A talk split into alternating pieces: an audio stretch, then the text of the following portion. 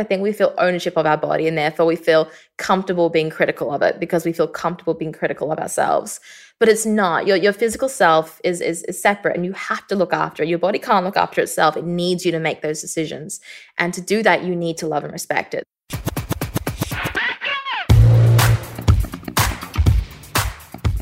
This is Sweat the Details, a collaboration with Under Armour and iHeartRadio, a sports and training podcast made for women by women that puts our success and challenges at the front and center. I'm Monica Jones. I'm a fitness coach, boxer, business owner, and UA athlete. And I'm Meg Boggs. I'm a powerlifter, author, body positivity advocate, and mother. Every episode, Monica and I will talk to athletes, trainers, and experts and learn more about how the body and mind work together in training and competition. Today, fam, we're talking with Australian wheelchair racer Madison De Rozario.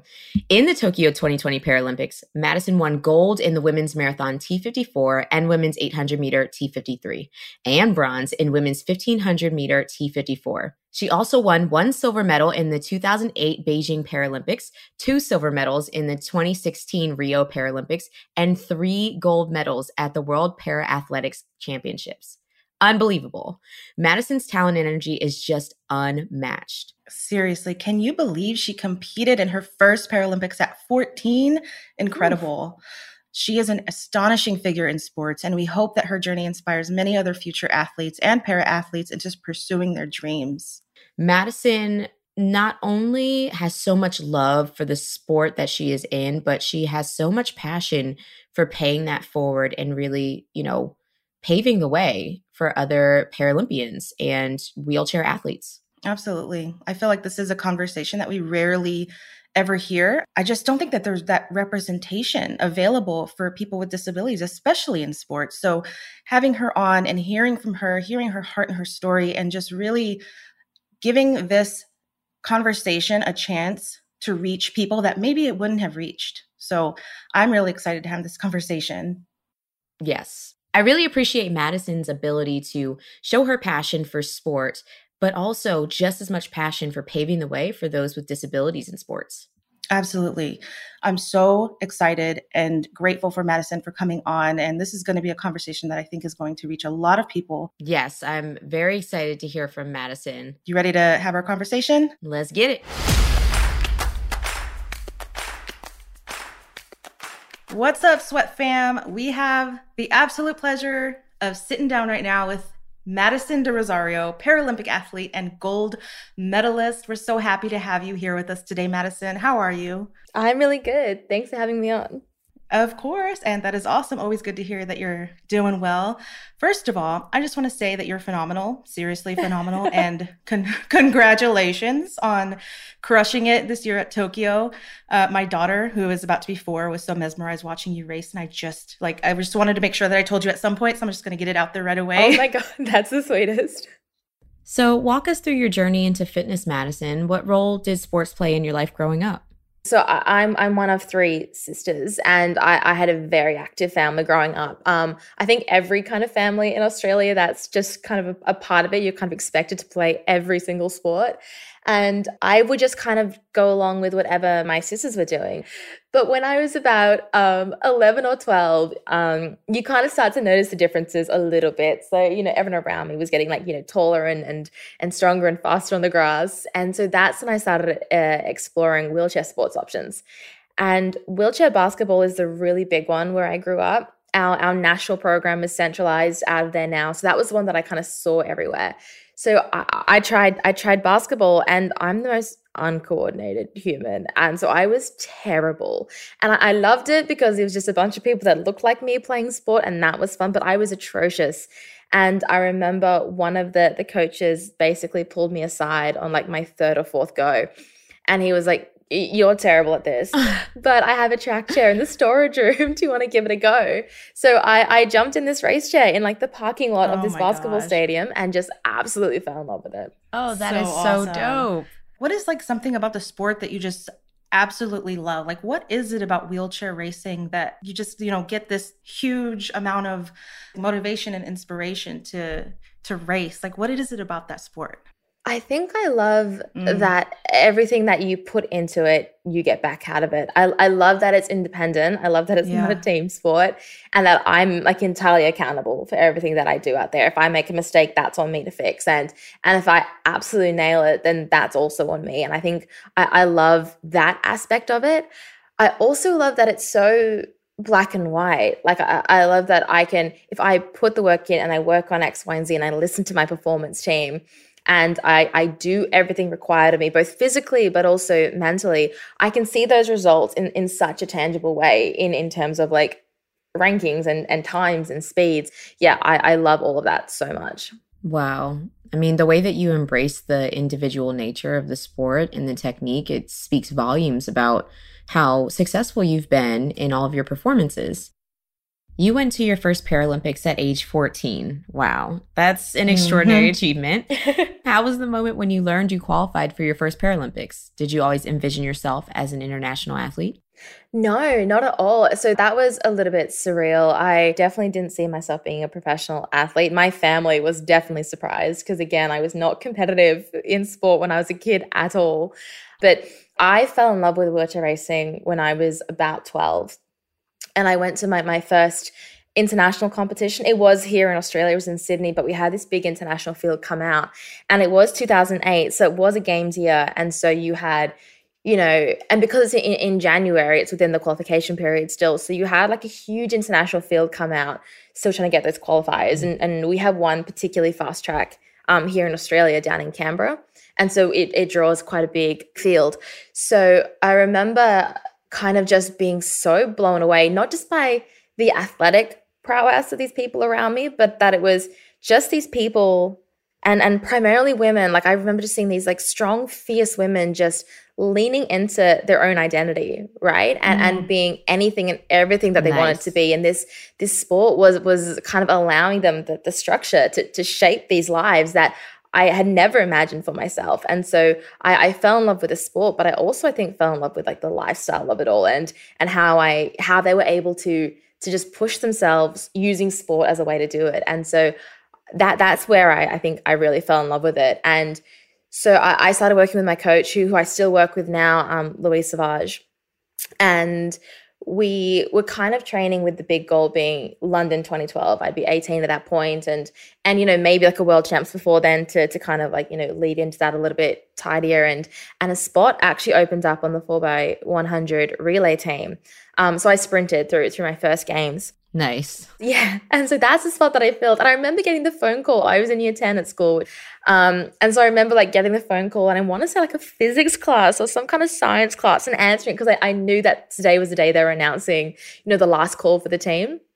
But yeah, no, it definitely wasn't a part of the plan to, to be in Beijing, but one I'm so grateful for. That's so cool. Yeah, you're in the middle of class and you're like, well, where I'd rather be is calling me right now. yes, I have priorities. Did you say that you first started wheelchair racing at 12. Did I hear that right? Yeah. And then you went to the yeah. your first Paralympics at 14. I Two mean, years later. Wow. Oh. yeah. wow. It was an enormous shock. And it, yeah, I think, like I was kind of saying before, it's more the technical side. Like if you can get that skill down, and I had such a good team around me just kind of teach me like that's all we focused on. Mm. And so I think I managed to skip a lot of kind of that initial process into it. We just started with like basics and and I was I was definitely only there because of the relay. I, I would not have made that team, you know, as an individual athlete at that point. So very much because of the relay that I got there. But yeah, short turnaround. Wow. All right, are y'all ready for some really impressive yeah. stats? Here we go. In the 2021 Paralympics, Madison, you won gold in the women's marathon T54 and women's 800 meter T53 and bronze in the women's 1500 meter T54. Yes, yes. ma'am. did all that. Tell us more about this experience. Uh, how did you mentally and physically prepare for those competitions?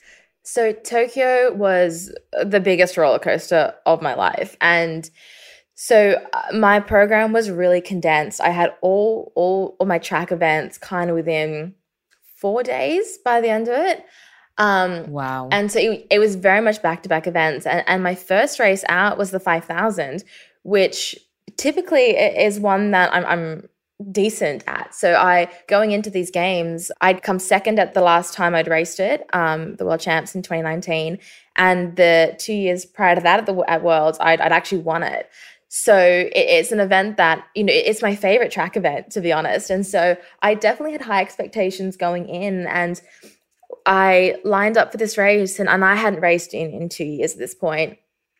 And I ran the most tactically awful race of my life and it was no. a yeah it was a, you know it was a paralympic final and i just every decision that i made it was incorrect basically and while i was making it it's like i knew i was making the wrong decisions but i didn't know what the right decision was it was like i was just so out of practice with with that mm. part of you know trusting your your decision making mm. and, and and backing yourself and and making it and then executing it immediately that i just I, I hesitated and i made mistakes and and the the woman that did win it, she won it by an unreal amount. Um, I think there was like a hundred meter gap between her and silver, that another oh, hundred wow. meters between silver and bronze. It was unreal. She was a second off the world record. Um, and basically oh that that winning time was like six seconds quicker than than my personal best. So absolutely unreal race on on her part. She's an American woman, Susannah Scaroni, and that was her first gold medal at a Paralympics as well. So unreal race for her, so deserved. Hurt me a little bit emotionally to be, you know, I, I remember um, on the bell lap, so 400 minutes to go, your last lap, you get the bell, so you know it's your last lap. I remember hearing her bell lap when I was still 600 meters from the finish line, and it was like the most like demoralizing thing. I was like, I don't know, like what to do with this. So I remember oh, coming. Oh, yeah, I, I came out of that race and I had the 800 meter semi final the next morning. And so I only had about you know less than 24 hours to, to kind of process that and and relearn to trust myself as an athlete in that time which is one of the biggest challenges um, because yes. I think you're able to make decisions because you trust that your body can do it, can follow through on what you're about to ask it to do. And I just, I wasn't able to do that because I, I hadn't, you know, shown that I could do that over this 5K. And uh, I think the part that I felt let me down was like the decision making part. And so I, I spoke to my coach about this and we basically decided like the 800, we'd make all the decisions before I even saw the track. And so normally mm. on a day when I have like a semifinal in the morning, the final in the evening, you run a really easy semifinal. Like you just do the bare minimum to get through. And we kind of decided to give it a good go instead because I think I needed to kind of feel that speed, familiarize my body with actually mm, doing yeah. a good race again to have that confidence for the final. And, and so we we ran a well executed, solid race that morning. And that was definitely very confidence inspiring. And we sat in my apartment in the village between the two races and basically planned the 800. And the 800 is great because there's really only one, maybe two decisions you have to make out there on the track. And and we made them in my apartment in the village before we even got back out to the comp venue. And so when it came down to it, it was I was able to execute it without thinking too much. And that, you know, having run the 800 in the morning the way we did, I kind of had the confidence in my body to be able to do that. And so it was one of the most well executed races I've ever done. So that contrast to, to the 5000 was was so nice. And it was, you know, such a nice way to come back from it. Wow.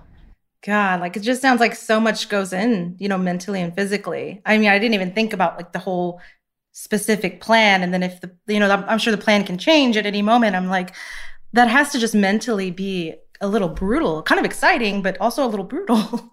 Well you know speaking of like different challenges that we go through i know you just took us through a wild ride and that is wow i'm just like soaking it all in. But what are you know what are some other challenges that you've faced in your sports career and what have you done to overcome them? How do you overcome them? So i i nearly gave up the sport after the london paralympics. Oh wow I, I made it through two games without really knowing who I was as an athlete. I grew up in this in this sport surrounded by these people and they're amazing people, but they're also approaching the sport in their own way that suits them. And I think cuz I, you know, have known this I've been on this like senior team since I was 14. I was basically trying to emulate what I saw around me rather than trying to work out what I needed mm. to do mm. for, for myself. And I didn't realize at the time that was going to be a big problem later on, where I got to wrapping up London. I was 18 at the time and I had no idea who I was. And I had no idea who I was as a person or as an athlete because I just spent you know an entire game cycle yeah. just trying to be what I thought an athlete needed to be and you know if I was ever upset before a race I would have you know staff members basically say, you know, turn that anger into into a good race. And I can't do that. Like I just race terribly if I'm not very calm leading into it. Um, and I I thought I was doing something wrong.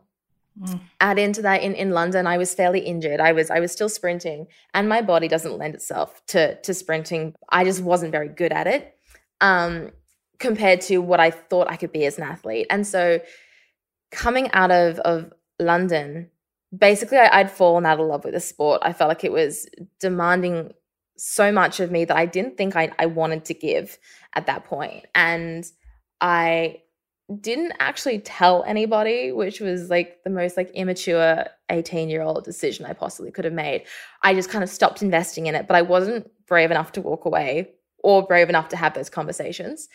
And it's stuck it, in the middle. 100%. And so I spent maybe like a, a, year of just kind of, I switched, I quit sprinting in London. That was the last time I, I ever sprinted. And I raced my first marathon the following year, London Marathon in in April. So I was making good decisions. I just still wasn't mentally doing what the work that I needed to do.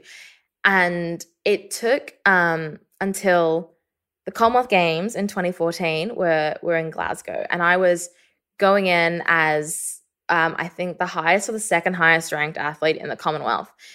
And I was kind of excited about it because I, I thought that this would be the moment like this might turn it around. I've you know not been able to quite get the success that i want and maybe this will do it for me. And on the flight over from perth australia to dubai as a labour i actually got a dvt like a blood clot Oh um, gosh. And a and wow. and a huge one at that. It was 40 centimeters. Oh my goodness. And I Oh my goodness. Yeah. And when they told me in the hospital in the UK, they're like, it goes from like mid thigh to like your stomach. And I was like, this seems far more dramatic oh than I was expecting. Oh my goodness. But I was also not able to to compete at those com games, and I had to watch that race from from the stands. And it was mixed because my my teammate and and my roommate at those com games, she she won it. So it was such a high to watch that, and also so devastating to to get to miss out. But I think realizing how upset I was about not being on the track I kind of realized that I didn't want to walk away. I just wanted to not be doing it like this. Mm. And that was when I finally chose to, to talk to my coach about it. And and she's one of the people that I had been trying to emulate. To this day, she's the most competitive human that I know. She's she's so fiery. She can fire up in an instant and she would win races because she just wanted it more than anybody else. And she was the one of all people that was so patient with me and basically recognize that that wasn't the athlete that I was. How do we make it that I can race in a way that does truly work for me and benefit me? And, and how do I get to grow into the athlete that I need to be in order to be successful? And that was that was all her. She created it and held that space for me to be able to do that. And we, that's beautiful. It was amazing. Yeah. And and we did receive a bit of pushback from members around us with the decisions that we were making. And she was so strong in allowing me to be the athlete that I wanted to be. And we did 12 months of this basically and came in, in, in 2015 world championships and i as this new version of an athlete and and won my first world title so mm, it was yes unreal and yeah and so very much fell back in love with the sport but um i would say that is probably the biggest um speed bump of my career Yeah, it's almost like, you know, eh, eh, visualizing or, or being able to witness something almost being taken away from you for a moment finally gives you the clarity where you can see actually yes i do really want this and i i really want to figure out a way to do it on my own terms absolutely and i'm willing to explore that. And of course your coach is an incredible support system for that. She's amazing and and i think now i can kind of recognize when i'm falling into those slumps and it doesn't take a big catalyst to change it, you can kind of act before it really hits that point, which is an, an amazing learning curve to have. Yeah. Yes. Serious growth right there. Mm. So incredible. Well, I want to switch gears a little bit and kind of head towards a little bit more advice that you would have. Um, I'm sure we have some listeners that may want to become um, Paralympians one day. Mm-hmm. Let's first start off with like setting goals. Um, I know you started very young. So, do you have any strategies that you've kind of learned and developed over the years to help set goals and really make them happen? It took me a little while to learn this, but I think I learned that you have to be so considerate when setting your goals because it, it's less so about whether you achieve it or not, right? Like, right. I think we right. are so taught that, you know, when you achieve this thing, that's where I don't know, happiness and, and pride right. and, and all of that that comes in. And so I think we usually set goals for the person that we want to be. Like when we hit that, we're going to be this person and then that will be good. And it's not really about anything between now and achieving it. And so I think we put too much pressure on on actually achieving it when the reality is it's short-lived and mm-hmm. it also doesn't matter. I feel like wow. you, you, you tick you tick a, a goal, you do it, and then the next morning, you're the exact same person, right? Surrounded by the same people, mm-hmm. doing the same things. Like it doesn't change anything. Facts. So, right? I think we've all been there. We've all like done this and realized that it doesn't mean as much as we thought it would mean. Whereas setting goals that allow you to shape your life now to get to live in and be the person that you want to be in that space, I think that's unreal. That's, I think, is what is really, really important. Yes. And that's definitely how I make all of my decisions.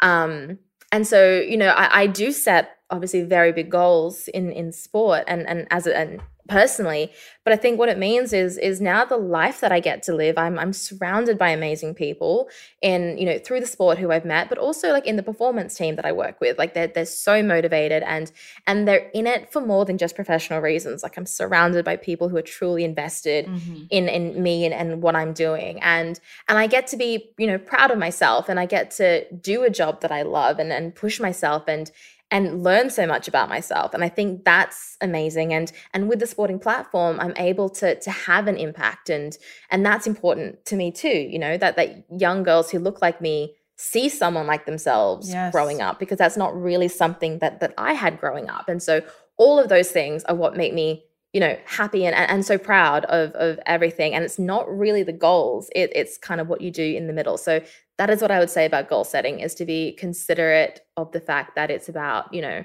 the structure that it provides to allow you to live the life that you want to live. Ugh, best goal advice ever. You heard it here first. yes, it is. I mean, there's so much alignment in yes. how I know I speak for Megan and I. When we talk about goals every single week, uh, uh, we are considerate of where we are in the moment. And I think that, you know, if you backtrack maybe like in the last decade, especially, especially with the rise of social media, it's almost seemed as if your goals need to be astronomical and they need to be extremely demanding and almost rob you of living in the moment. And, you know, we have to set goals and allow for those goals to really be reflective of the quality of life we want to live in the moment, too. Yes. 100%. I, am sure that that's reflective of what I'm about to ask, but uh, I know previously in some interviews you've shared that you used to struggle with body image. And, you know, I'm curious how was the process of building your confidence and loving your body? That's such a difficult one for every single person, right? Mm-hmm. We we mm-hmm. all run into that at least once in our lives. I think most of us so many more times than just a once. few, um, yeah, um, just a couple. It's definitely a much larger issue for girls, for young girls particularly, than it is for boys. Um, not to minimize that, but there's there's so much pressure around, yes. you know, what girls should be and, and how they should look. And and I went through that as well, but I went through it as a girl with a disability, which makes it that little bit more challenging because there was nothing that I could ever do, no matter how much work I wanted to put in, that was ever going to give me the body that I thought was the socially acceptable version, right? Like it, it was completely impossible.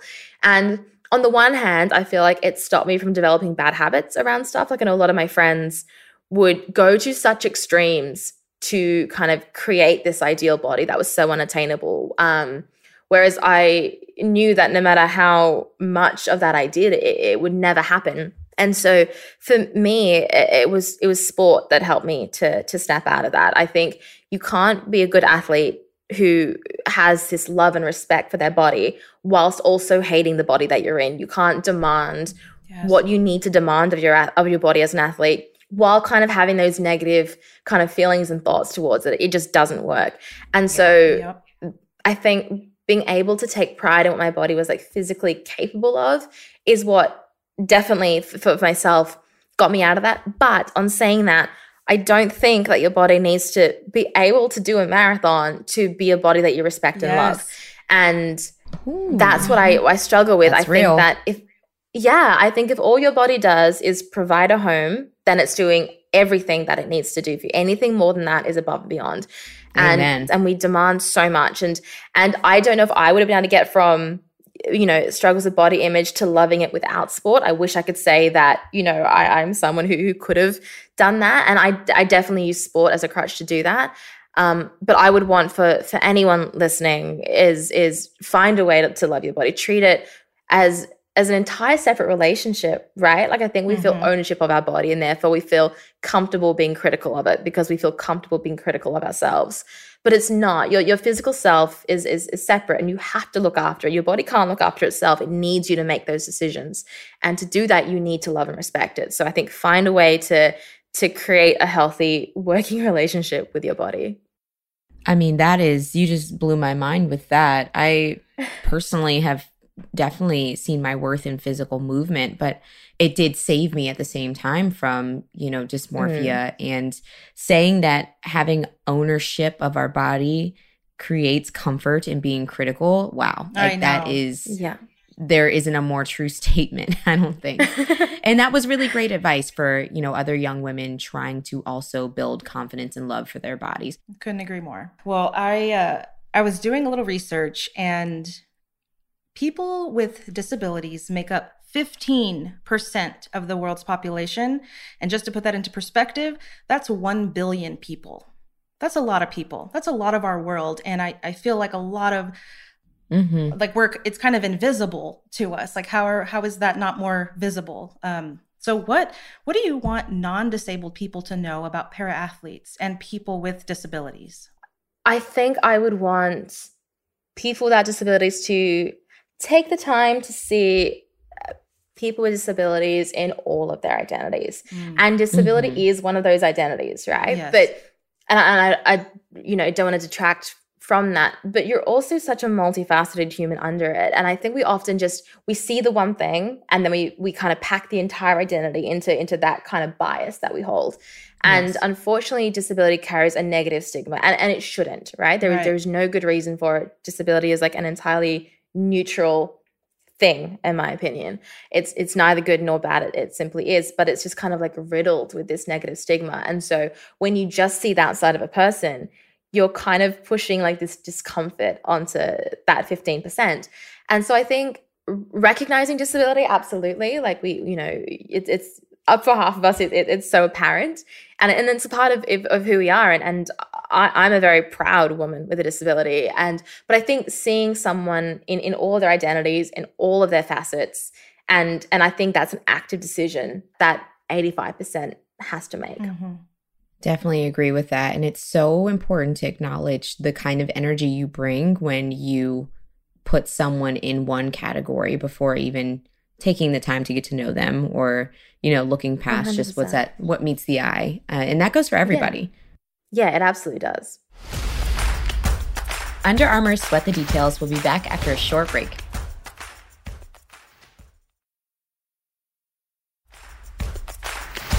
welcome back to sweat the details all right. So, Maddie, very excited. We're going to get into our shake it out portion and we're going to play a game called Race to the end. All right. So we're going to ask okay. you some questions and um, figure out what keeps you motivated, inspired, and feeling good. You ready? Mm-hmm. Yes. All right. What is your pre race ritual? I do the exact same thing every single time. So I'll pick one song that I'm obsessed with and I will listen to it on loop. Um, and I just do the exact same thing every single time before I get my race chair. Okay, what's one of the songs? So, like at games just now, it was this song, song called Station by like Lapsley, I think. And it's like, it's a sad girl song, right? But I find it really calming.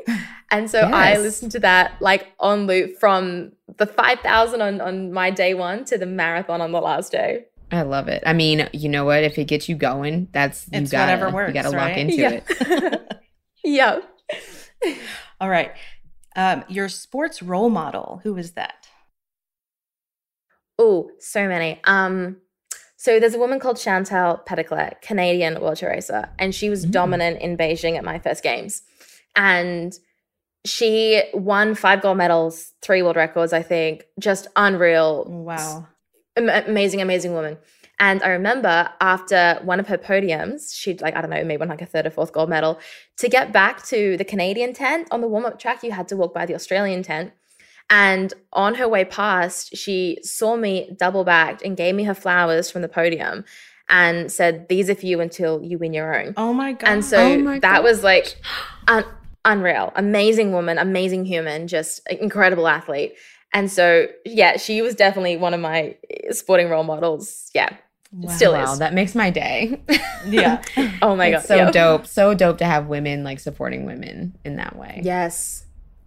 Okay, best way to celebrate a win. Surround yourself with good people who are going to like amplify that energy. Like, I Mhm. think picking the right people to be around, so important. Whatever that looks like for you, just find good people. So true. Do you have any people that you that you like won't have to have with you that you're like I if these people are with me, I know it's going to be a positive. A hundred percent. Yes. So in our team, like after a good result, I will like seek out these people. I don't even know if they're I don't even know if they know who they are to me. So I know you talked about songs a little bit already for your pre-race ritual, but do you have like a top 3 that you like to listen to that really hype you up during a workout? Okay, so yes, but they're not the most hype up songs, right? So my I love this. line I know, they're your hype up songs though. So like when I line up for a race, like the what I want to be, what I want to feel is just like still, right? Like I want to be still and calm. Yeah. And so like I listen to like the national a lot. Amazing. Okay. And it's again, like, come on, if it gets you going. I know, it's what it. works, right? All right. So, what is the best way to relax after a busy week for you? Okay, so like a normal training week, I have my dog. He needs like really long walks. And sometimes that's a nuisance. Like if you have a busy day, it is like the most inconvenient thing. But when you kind of like just need time to unwind, so I, I Mhm. like walk in for like an hour and a half, and my family all live on the other side of the country. So I will like take that time to like call home and and chat to my sisters and my mom and stuff. So I find like while it's like a thing that I have to do, or else my dog is a menace, um, it's also like one of like the yeah highlights for me. Well, uh, Madison, thank you again for joining us today and just sharing your heart and your story and incredible accomplishments. You're seriously inspiring so many women and athletes around the world to dream big and make waves in the world. So, truly, thank you. Truly, thank you. Mhm. No, Um, Thank you so much. Of course. But before you go, could you share with our listeners where they can find you on social media? Yes. So I think just searching my name is easiest because my my username is stuck as like kind of a ridiculous one from when I got verified and I can't change it. Oh, no. so it's like it's like Madison full stop with like four underscores. But like if you just search Madison De Rozario, it'll it'll come up. okay. Perfect. Very good. Thank you so much for all of your beautiful energy and just for really embodying what it is that we would love to see in more female athletes because what you're doing and your mission is really, really going to change the lives of so many. And we're so glad we got the opportunity to talk to you. No, thank you. Thanks for giving me like a platform to talk about it. Anytime. Of course. Thank you, Madison. Well, that's it for the season. Um, wow. I cannot believe the season is coming to an end. It's been such an enriching experience to have all these amazing conversations with our guests. You know, every single one of them has taught me so, so much. Yes, I am over here crying in the club bag. I'm It's- seriously like my eyes keep watering. I know. Just thinking about all of our incredible guests, it's been such an experience just to be able to hear from so many different women who are so passionate. I mean, hearing about the true impact of training in the cold, I didn't think that I was going to step outside into training and feel such confidence and, you know, just trust in that process if it wasn't for Luisa Nicola and her pulling us through what the journey is like to train in the cold for athletes. Yeah, I mean, I didn't have I didn't have any knowledge about that. So learning about I had heard about it, but learning about it and really understanding it a little bit better um, gave me a lot of insight. And maybe I'll I'm still thinking about it, so we'll see if that if that happens. But I mean, gosh, man, after all of these conversations that we had with incredible guests, I feel like a lot of them kind of express sort of similar messaging. Um, and that just being that women need more visibility in sports, more coverage, more pay, more support, more opportunities for women of color, women with disabilities, women of all sexual orientations. I mean, the list just keeps going. We have all of these amazing athletes like Madison De Rozario, Kelly O'Hara, Odicci Alexander, Katie Sowers, all out there just absolutely crushing it in their sport and not always necessarily getting the visibility and the coverage and the enthusiasm in the same way um, that men's sports are kind of prioritized. Uh, but the more conversations like this that we continue to have, huge shout out to the Under Armour and iHeartRadio women who allowed us the space to amplify these conversations, the more we can hopefully help push that needle and finally witness some real change and equality in women's sports. Yes, and such a huge shout out to our team and of course to women like Dr. Elizabeth Barchi that we yes. had on the show. The relatability of how we as athletes or how we as women can deal with even something as simple as body image or mm-hmm. you know the just huge gap in pay or the huge gap in treatment for women in sports or women in the workplace is insane and it's just so great to be able to bring those relatable stories to the speakers of our listeners and also i mean i've absorbed so much from those conversations that made me feel so empowered and really left a lasting impression on me. Yes yes absolutely I think as we wrap things up here at Under Armour Sweat the Details season two, oh, I'm gonna cry. I just want to give an important reminder um, to anyone listening that wherever you are on your journey, whether you're exploring fitness for the very first time or whether you're currently working towards a championship, there is space for every single one of your journeys yes. and hopes and dreams and accomplishments in the world of women's sports and fitness. Our bodies are all very different and that's great. They're all unique. That is incredible. And I think it's freaking beautiful.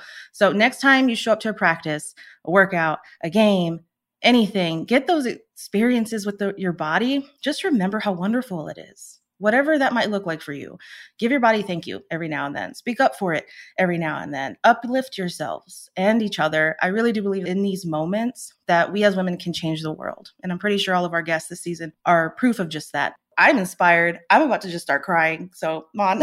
yeah, let's shed that last tear for season two. Yes, y'all. I mean, I, Meg, always, you always speak to my heart. And every single woman on this show, there's a recurring theme of them growing up as a young girl and then really absorbing what society had to say or to give or didn't have to give to us and you know really just going through their own experience at their own pace and they're sharing that journey but mm-hmm. they're the same matter as all of us. We, as your hosts, the same matter physically as you all. And what yes. really allows for us to become more powerful is becoming more of ourselves and leaning on one another and really finding strength in each other. So it's been an incredible honor, y'all, to be able to bring you these vibes on the yes. weekly for season two. We cannot thank you all enough.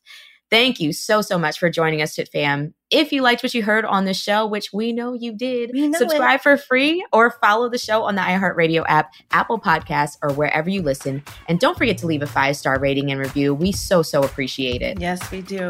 And for the final time on season two, stay inspired, stay motivated, and don't forget to sweat the details. Bye. Bye.